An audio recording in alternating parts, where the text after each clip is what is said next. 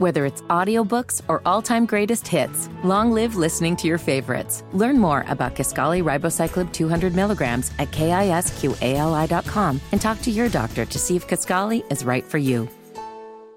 Everyone's favorite time of the year is right around the corner college football season. To celebrate, DraftKings Sportsbook, America's top rated sportsbook app, is putting new players in the center of the action with $200 in free bets instantly if you bet $1 or more on any college football game. Take advantage of this limited offer now. Download the DraftKings Sportsbook app now and use the promo code THPN to receive $200 in free bets when you place a $1 bet on any college football game. That's promo code THPN to get your free $200 in free bets instantly for a limited time only at DraftKings Sportsbook. Must be 21 or older. New Jersey, Indiana, or Pennsylvania only. New customers only. Restrictions apply. See DraftKings.com slash sportsbook for details. Gambling problem. Call 1-800-GAMBLER or in Indiana 1-800-WITH-IT.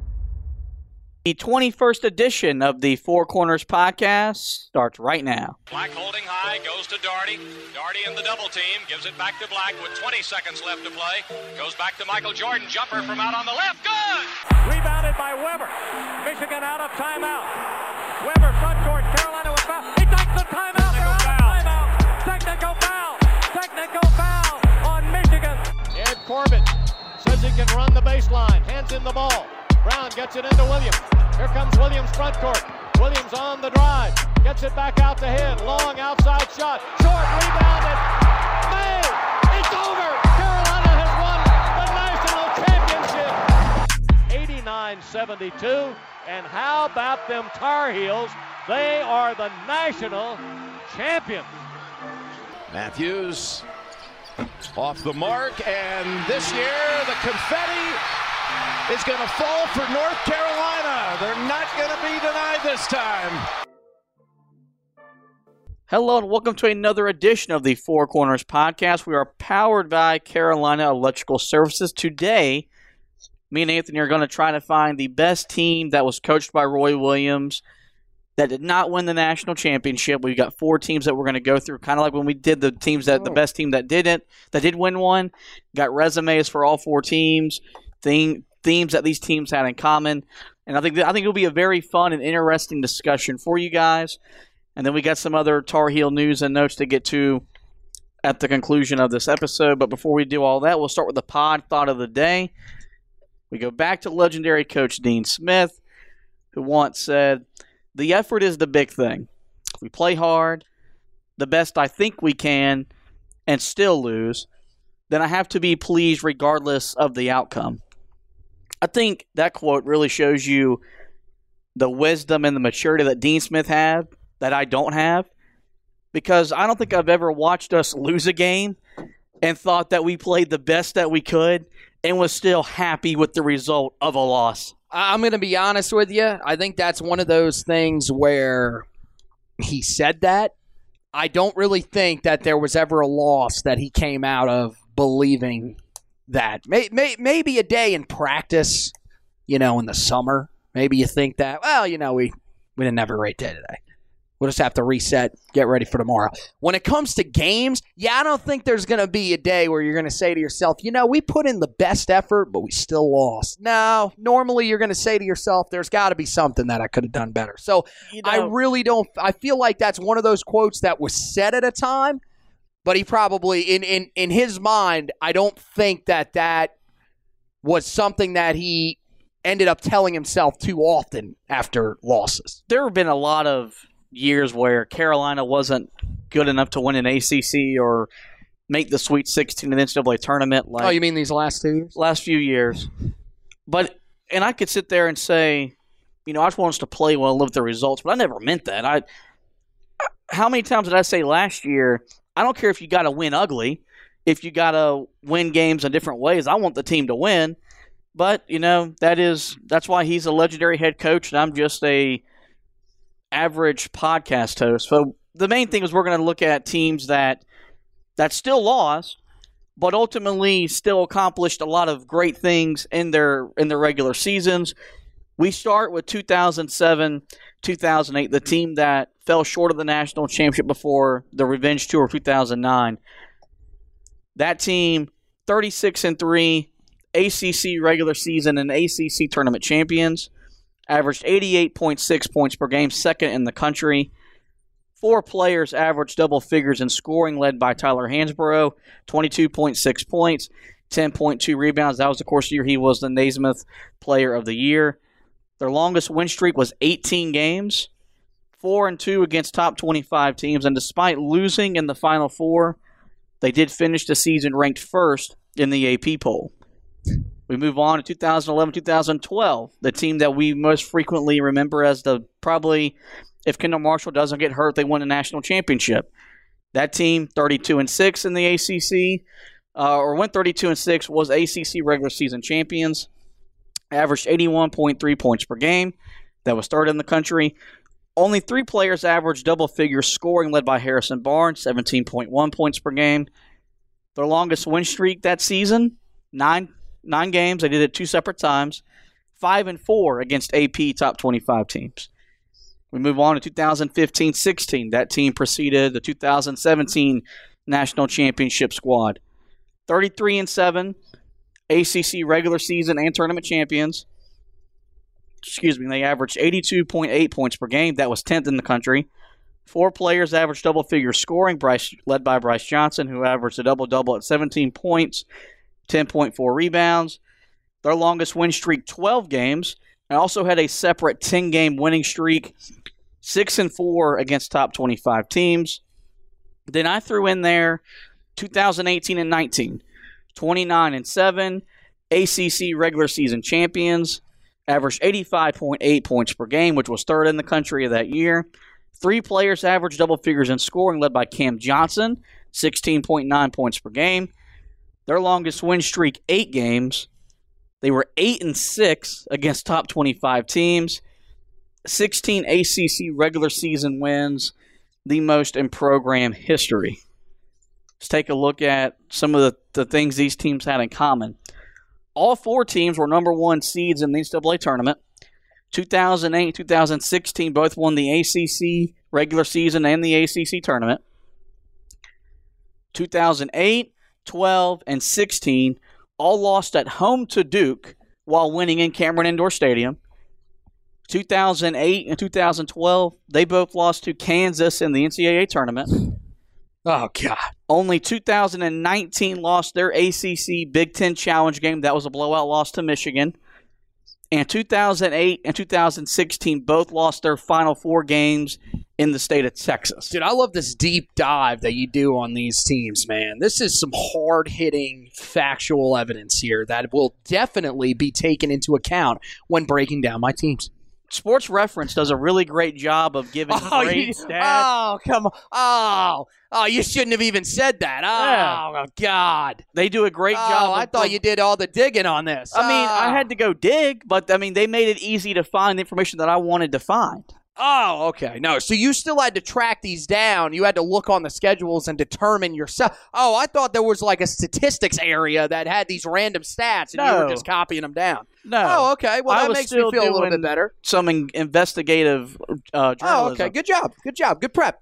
the biggest thing I took away when I was laying these these teams out. And first off, do you agree with 2018-19 being on this list because they did lose in the Sweet 16, but I thought 16 ACC regular season wins, the most in the history of the program, and then as you were mentioning in pre-production, they played 14 ranked games that year and they were 8 and 6. That's. I mean that that's the stat that just blows me away. I mean. You play. I mean, you. Yeah, you were eight and six, but like, ha, I mean, you got to think about that. Like, I'm literally. I sound like a robot over here. Uh, uh, uh, you, how almost half of your schedule Were ranked were games. ranked games in a season. Like, look, I know you play a tough schedule year in and year out. That's usually a given with Carolina. That was nuts for a team that had a, a starting point guard that was a freshman. Most people didn't think was going to be as good as he turned out to be. Yeah. And I mean, to me, I think. I mean, first of all, that gives that that, that gives me a lot more respect for Coby White. I mean, man, this dude did this through a gauntlet and became this type of player. Uh, no, I'd agree that they were on there because the main thing is, is you look at that game against Auburn. That was a game. I mean, you lost by 17, but I mean, heading in, you felt like one, you felt like that was a tough matchup for Carolina. You didn't like that matchup at all.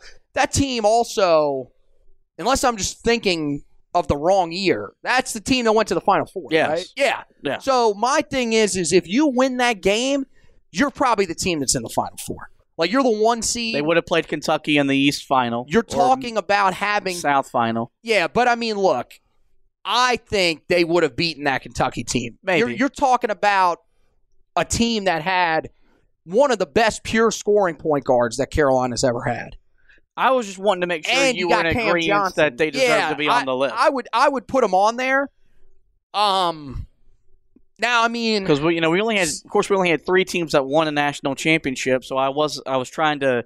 No, I mean, I think it's I think it's legitimate. I, I think that they certainly had a case coming in. I mean, look, they were one seed for a reason. That team was legitimately a very good basketball team. They won 16 regular season conference games in the ACC. Yeah. And I mean, I, I don't have their schedule, or actually, no, I do have their. Or do I have their schedule? No, I have their roster right in front of me. How about their schedule? How many of these ranked games came in conference? Let's see. One, two, three, four, five, six, seven of those ranked games came in conference. So, I mean, half the games that you play, which, first of all, what a brutal non conference schedule that is right there. Yeah. Um, but oh no, I guess they're oh you're counting you're counting the game against oh you're counting the games against Auburn and Duke. Those also. are those are still ranked matchups. right, right, okay. So, but okay, so then you take those two out because they were in tournaments. That means seven of the twelve that you played in the regular season were in the ACC, and you and you went sixteen and two. Yep. Like, ah, that's yeah, no. And and one of dude, one of the losses was to an unranked Louisville team. So you went six and one against the ranked opponents inside of the ACC that year, a year where the ACC was very, very good. Like that Louisville. That's team- probably the best the ACC has been in the modern version of the conference since you've added Syracuse, Pittsburgh, Louisville, and Notre Dame. Yeah, you're talking about on the schedule. Carolina faced a ranked NC State team, a ranked Louisville team. Now they the, what when they lost to them originally, they were unranked. Later in the season, were ranked. A ranked Virginia Tech team who at the time got all the way up to tenth Yep. in the country, and then Virginia, Duke, normal customers, and Florida that was when Florida State really started to get themselves into that conversation as a consistent threat in the ACC. So you were facing a really good ACC. No, no doubt in my mind. They deserve to be in the conversation. Now, or do they have the best case of this group? In my opinion, no. But they they definitely deserve to be talked about here. You know, we've always thought, and I've even believed it since it happened, that that 2011 team was as and was always believed to be the best team that didn't win the national championship. And you could always make the argument that that might have been Roy Williams's best individual team. But when I started digging, and it's really hard to nitpick a, a team that went 32 and 6, won the ACC regular season. I don't know if that's the case anymore.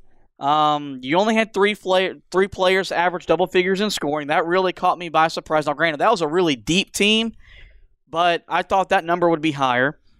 Their longest win streak was only nine games. Now, granted, they did it two separate times, so that get that those those wins add up. But and then only five and four against AP top twenty five teams.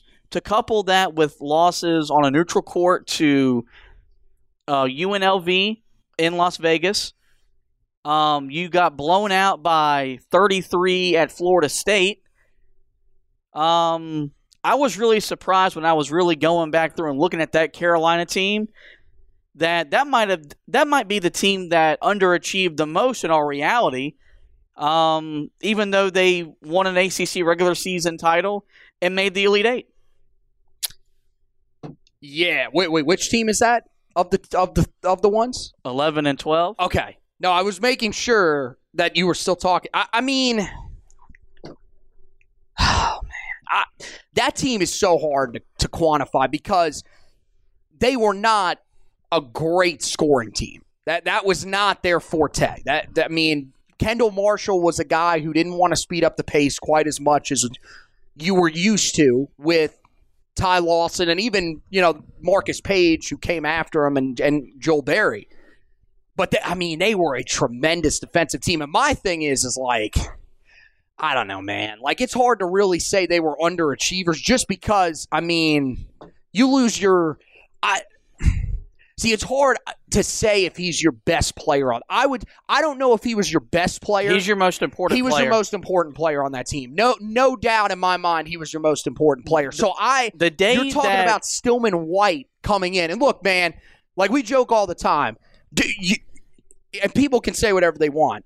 The fact that Stillman White, the first game action that he ever saw at Carolina was having to start a tournament game against a, team in Ohio that was legitimate. Like people will say, well, you know, they almost lost to Ohio. Okay, but that Ohio team was there. There was a reason that team was in the Sweet 16, and I mean, he did the best. He didn't have a great game there. Played pretty well against Kansas. But you you would think in your mind with with how close the fact I mean they would have beaten Ohio I think by more than they did. No doubt in my mind. I think they would have beaten Kansas. And my thing is is if you get into the final 4, I feel like I mean who who would they have matched up with in that final? Do we know that one? Ohio State. Ohio State. I, I, I probably would have taken them over Ohio State. I, I think that you match up. I mean, it really, I, I would just take that coaching wise. I would take Roy Williams' experience in that in in the Final Four over who would have been their coach? Thad Matta. Thad Matta. That's what I thought. Um, and then, I mean, we've talked about this multiple times. You get to the final. I know that Kentucky team was really, really good. But my thing about it is, is that again, we know how those Kentucky teams are built. They are very, very young. They would be going up against probably one of the more experienced Carolina teams that they've had. I, it I, it would be tough. I, I mean, look, I think Carolina. Is there a chance that they could have gotten there and lost? Definitely. That Kentucky team was was real. I mean, they were led by Anthony Davis. That team was really, really good. But I think that they they the fact that they made the Elite Eight and gave Kansas as good of a game as they did with a walk on point guard, I think is I think is phenomenal. I, I don't.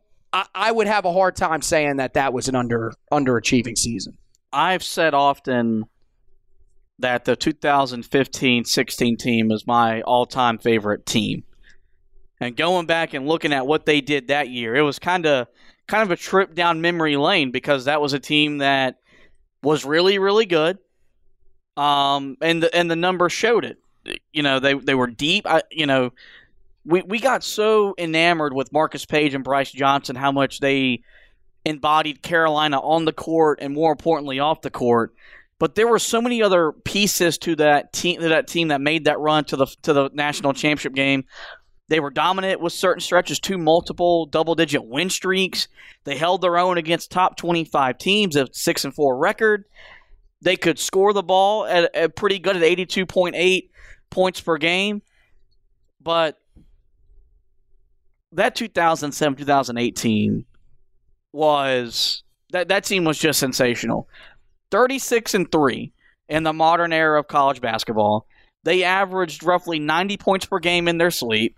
That was the best version of Tyler Hansbrough we ever saw in college. 22 points, 10 rebounds. They won 18 straight games. Only 4 and 2 against top 25 teams cuz the ACC wasn't hadn't expanded yet. It was really Carolina, Duke, State some years and some other schools would have a good year every now and again.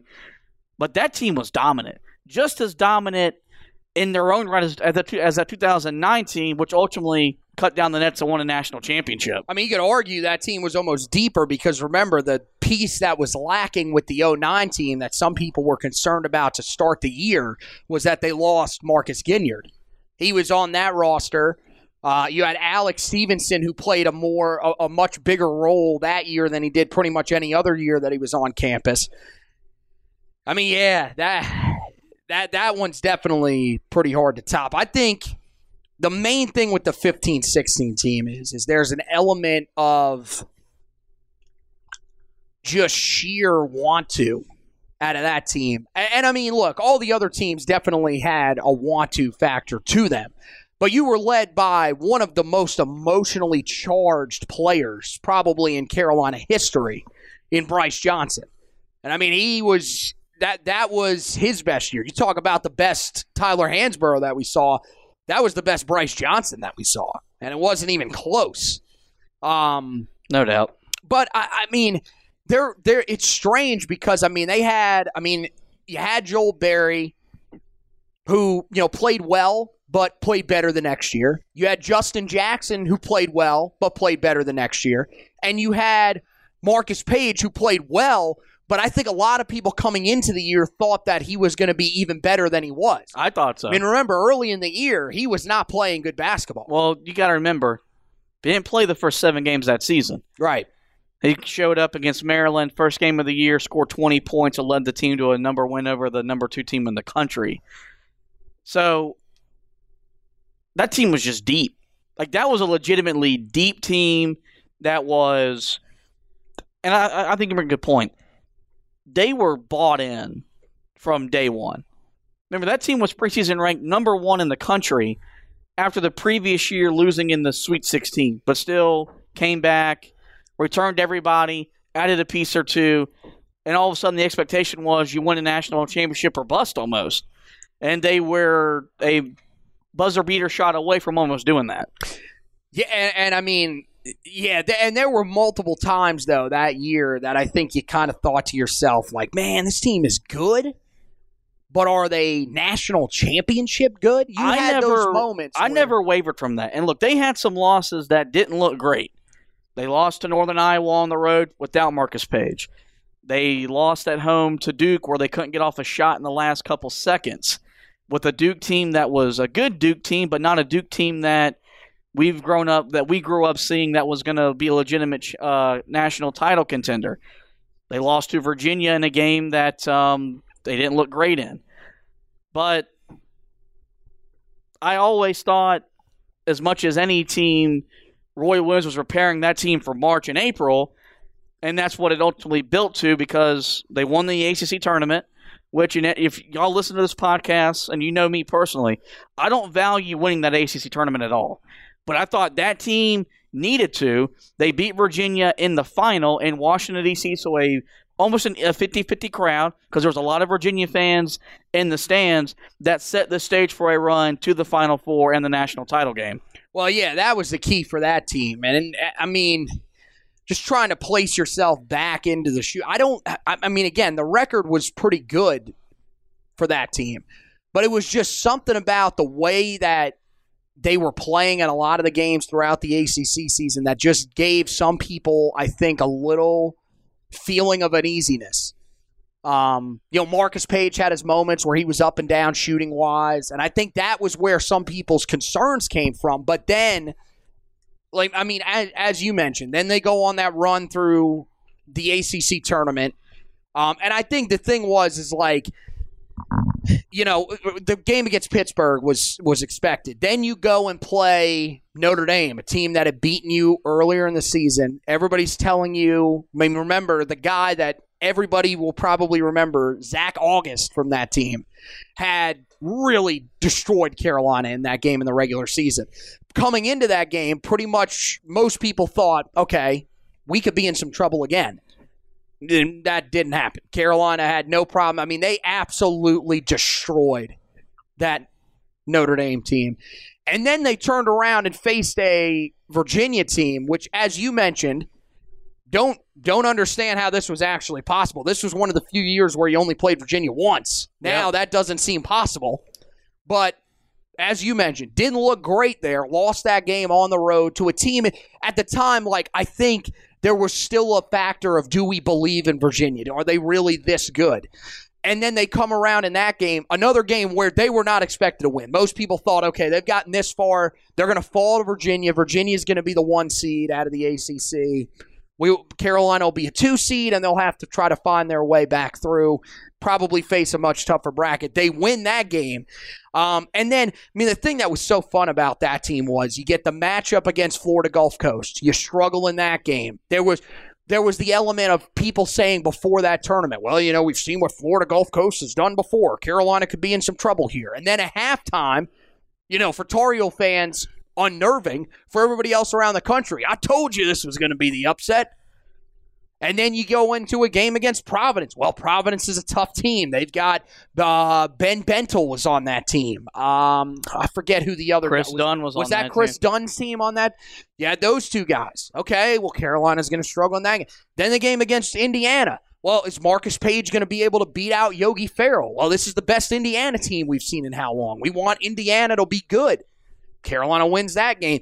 And you just started to see it pile up. Of course, after that, another matchup with Notre Dame, which you're sitting there saying, come on, man, really? We got to face this team again. Um, I, I mean, it was just everything about that year. Every time that they're, because, you know, even the rest of the games, Notre Dame, people thought they could lose that game. Syracuse, people thought, well, this team is destined. Look at the run that they've been on. Can Carolina survive them? And then, of course, the national championship game where you, I I mean, were, were they considered the favorite going Yes, in? yes. Yes. They were they were favored to win.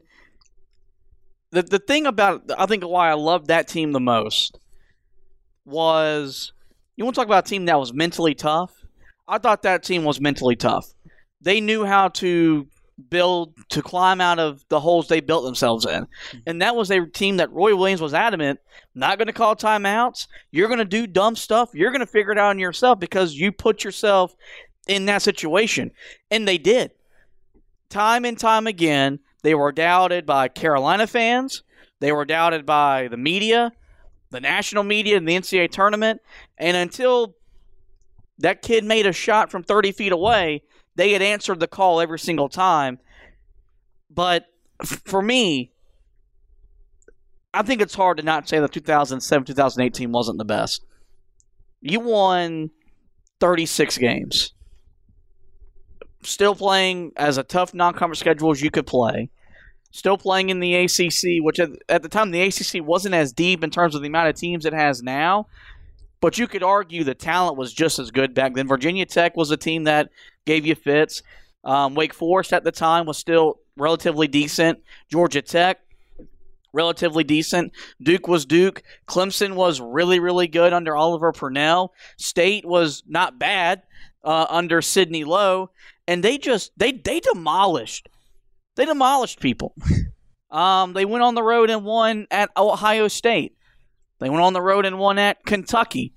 Um, they could go anywhere, anytime. That was a team that you name a place, a location. You threw the ball up in the air. They were going to beat you up until they ran into the jigsaw of Kansas. And everyone, I, th- I think a lot of people forget. Were they down 40 to 12? They were. But they also came all the way back. And then got then then got shysted by the refs. It was 56 to 54, if I'm remembering the sequence correctly. Danny Green took a three that if it drops, Carolina takes the lead. It literally went 99.9% in the cylinder.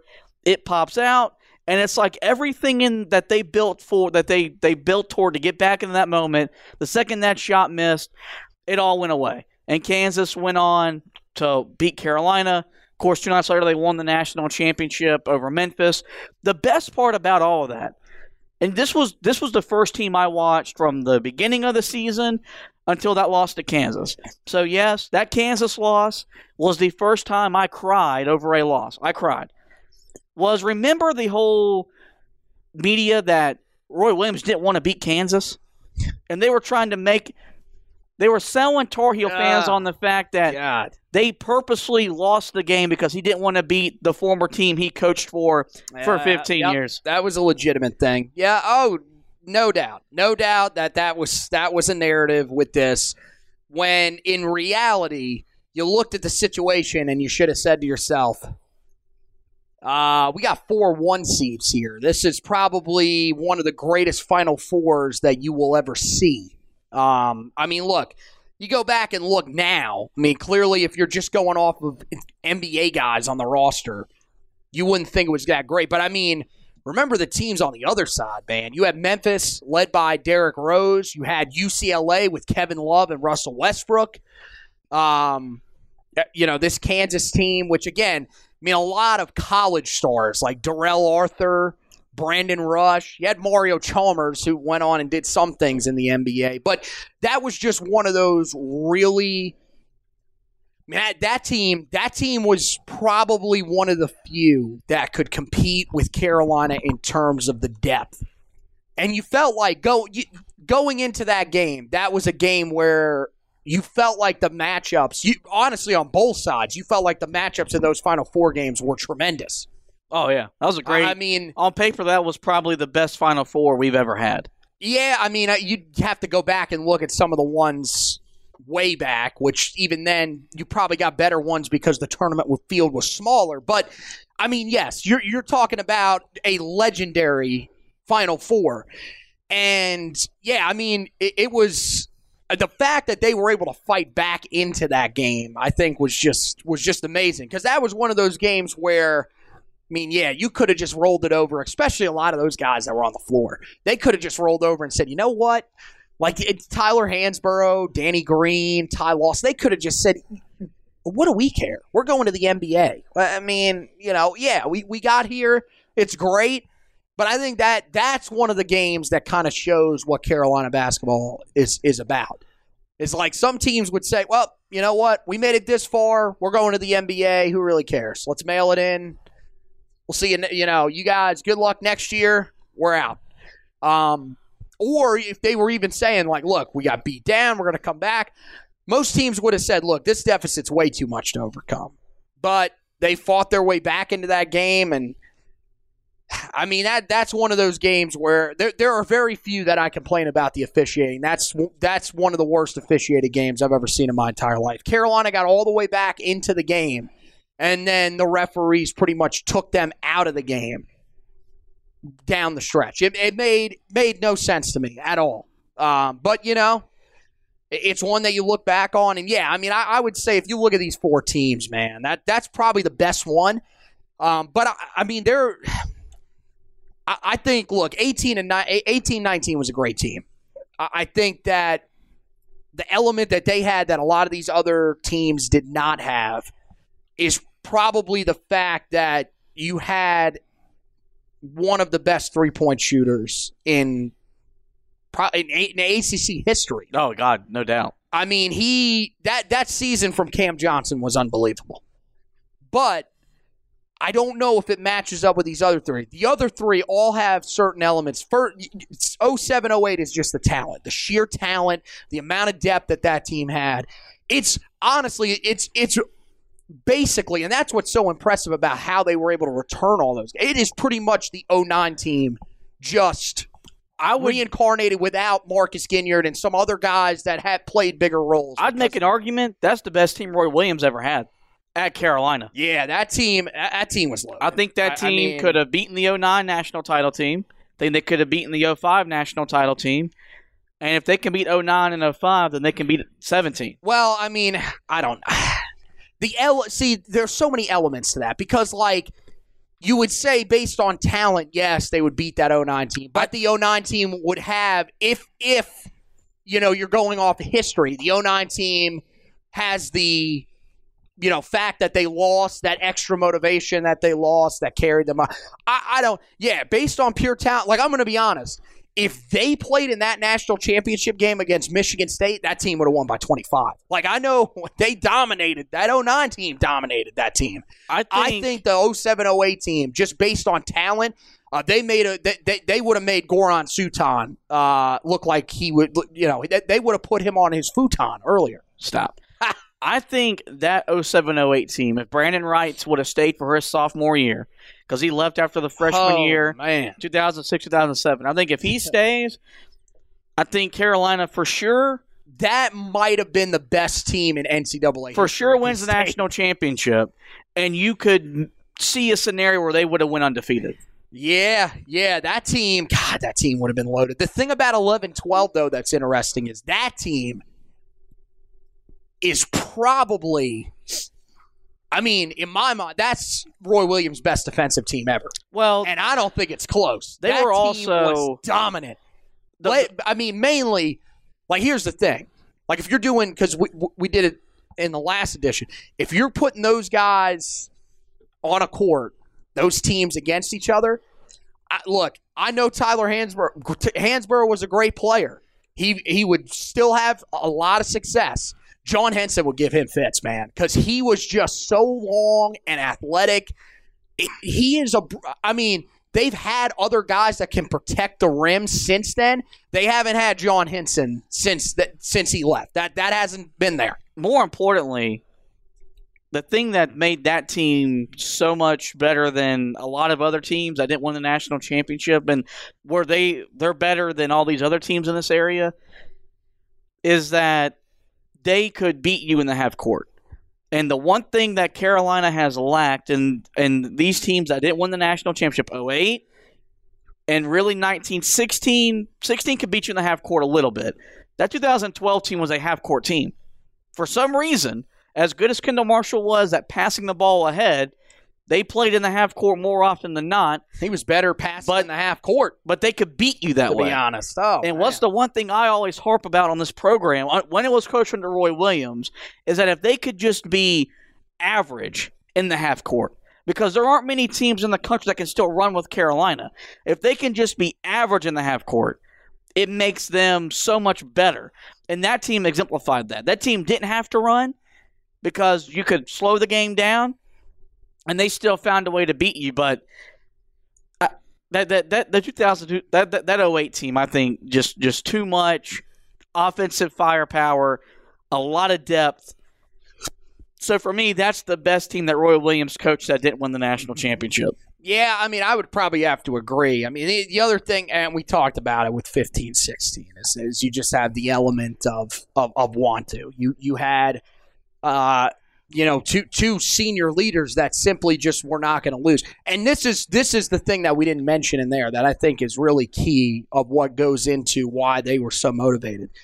Remember that they were that was the group that had to suffer the most from the NCAA backlash. That was the team that hurt it the most. That was the team that was told multiple times, "Well, you're going to have banners taken down on Never going to play in the NCAA tournament.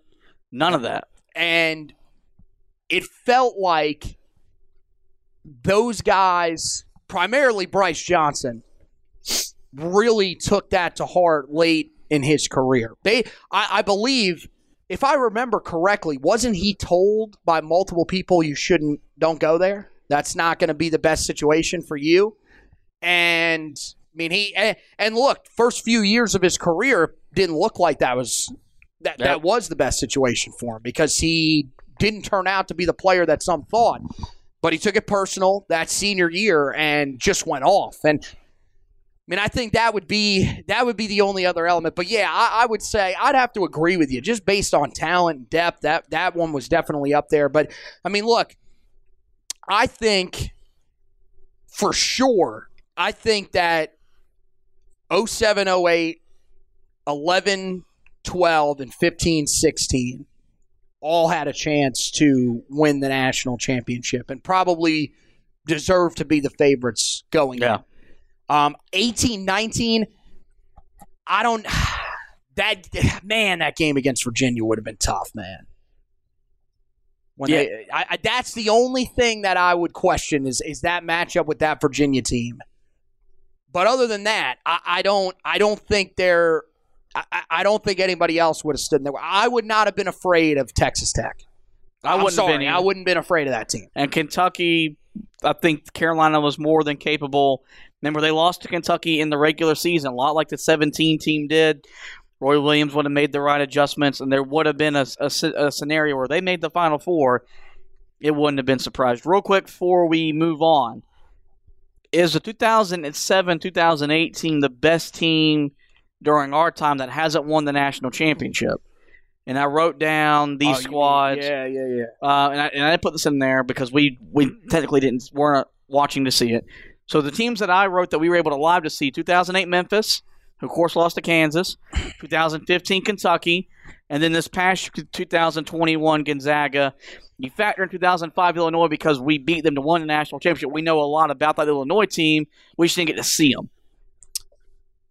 Yeah, I mean, I would say I would say no. I, I, I still think that 2015 Kentucky team is the best college basketball team that I've seen that didn't win a national championship. ah, Because they Yeah, I they mean- had they they literally platoon dudes. They had two starting fives, yeah, that, and they were the team- best defensive team I've ever seen. With a That's bunch the of, with only a bunch one of that I would debate. I mean, look, oh, oh, 08 Memphis was good. I feel like that was in Derrick Rose part- was great, and Chris Douglas Roberts was also great, and they were coached Rob- by John Ro- Calipari. Ro- Robert Dozier was on that roster too, I believe. as Might have been Another NBA guy. So I, yeah, I mean, I think they entered the Final Four with one loss, oh, I mean, look, they were they were really which was to Really, number really two good. Tennessee, I think, earlier in the season. Yeah, I mean, again, th- that's going to get into the conversation of, well, similar to w- what we heard for many years about Gonzaga. Well, they don't play nobody. They didn't play a great conference. But, uh, yeah, I mean, that team, uh, they deserve to be in the conversation. Um, t- 2021 Gonzaga, no. I don't think they stack up with, with that 07 08 team. I, I think that 07 08 team would beat that. So do team. I. Mainly, ba- mainly I, I, I think just based on the depth, that that was one of the big problems with that Gonzaga team. There just wasn't a ton of depth on that team, and I, I think first of all, man, I think they would Tyler Hansbrough would destroy that team inside. They would not have the big men to play with him. It'd be more of can Gonzaga space them out and would their point guard be superior to Ty Lawson? Um, so yeah, ah, yeah, I'd probably agree with you on that. I'd probably agree with you. The 15 Kentucky's probably ahead of them, but I mean, it'd be it'd be it'd be pretty dang close because you're talking about an 07-08 team that we think could be the best in Tar Heel program history under Roy Williams. I don't know that ooh, that would be that'd be really and and at that rate, then you got to think that's probably that's got to be what top three of teams in program history. Yeah. Then, so I, yeah, it'd be it it'd be close, but yeah, I'd probably still lean Kentucky because that team, like you said, that that team was basically a junior NBA team Yeah. out there on the court. So we're gonna. That wraps up our discussion on the best team that did not win a national championship. We're both in agreement that it was a 2007-2008 Tar Heels. Some other notes before we do get out of here. Danny Green got married over the weekend, and the big thing about this was the Carolina basketball family. A lot of people were down for the wedding, and if you haven't seen, there's a great video of Tyler Hansbrough jumping in a pool. Fully clothed, but has someone hold his alcoholic beverage before he does, in fact, That's key. take a dive into the pool, but really good. Apparently, it was supposed to somewhat mirror the jump off of one of the buildings on uh, LDOC his final year on campus, which. Strangely enough, there are no videos. Yeah. I'm assuming that the basketball team went around and said, if you have any videos, please delete those. We do not want Coach Williams seeing that. So congratulations to Danny Green. Roy Williams, he might be retired, but he made it known last week when people showed up to interview him after he was golfing that he is still very involved with Carolina basketball, mainly on the recruiting front. Has helped Hubert Davis with some recruiting pitches, has helped Mack Brown with some recruiting pitches. He has moved out of his office, but he does have another office in the Dean E. Smith Center. And he said, you know, he's struggling with still wanting to be involved, but not wanting to be too much of a presence in the program. Think he knows the door's always open. We're never going to tell you to leave. Um, but it is good to see Roy Williams enjoying retirement, Dude, this guy does more press conferences off of the green than Brooks Koepka. Like this is unbelievable. It's- Every time that he is golfing. They get a whiff that he's golfing. They show up to ask him questions. and it's eh, this is the best part about it. It's not one reporter. There's literally like a whole bunch of different reporters that have their phones and their recorders. I'm like, how, for how do you find? Do you just call up these country clubs and ask, uh, "Excuse me, is Roy Williams playing today by any chance?" Like, um, gotta it's unreal, Lastly, Justin Pierce. He is signed with a German club, the Kirchheim Knights. Well, Kir- you know what. Justin? I would like to congratulate you. My co-host, probably not. He's not really your biggest fan, but Is Uh, that is that more significant than being called a wounded duck? I would still say what, no. signing? Yeah, I still think that's one of the greatest insults in the history of insults. That was brutal. That that was brutal. I, Justin, I am happy for you. Josh, not so much, but congratulations. Um, this, I mean, this was based off of where where did was he playing before that he was He's playing very been, well? I think he was in London at, at one point. I know Christian Keeling's been over in London. I think he might have spent some time in Spain. He's been around a little bit, but you know, I think he is finding. A, he's he, hopefully he has found an overseas Hey, home. man, professional basketball is professional basketball. You're being you're, you're being paid to play the game you love. So congratulations. Anyway, that is going to wrap up this edition of the podcast. Before we let you go, get you guys over to the website, heeltoughblog.com. We are less than three weeks away from the college football season. We are getting you ready for the upcoming season with uh, podcasts. Last time we, we recorded bold predictions. I've got a really bold one that's going to tick off a lot of Carolina fans. But on the blog I'm side of things, we are uh, getting ready for football season with position previews. We got some recruiting stuff up there as Mack Brown's trying to land some more talent. Basketball side of things, a little quiet right now. Still waiting on that ACC schedule to come out. Um, so as you can imagine, three weeks away from football season, we are getting ready for the upcoming football season for the Tar Heels. So get over to the website, heeltoughblog.com. Lastly, we want to encourage you to rate, review, and subscribe to the podcast. You can find us everywhere. Megaphone, iTunes, iHeartRadio, Spotify, TuneIn, um, Google Podcasts. Give us a like, review us as the host. We, well, we want you guys to subscribe. That way you get every podcast right there in your podcast library. Well, that's going to wrap up this edition of the Four Corners Podcast. I want to thank Anthony for hosting with me. I want to thank you guys for listening. And as always, go Tar Heels. The Four Corners Podcast is a proud member of the Basketball Podcast Network. Follow us on Twitter at HoopsPodNet or visit our website, www.thebasketballpodcastnetwork.com to find the best basketball podcast.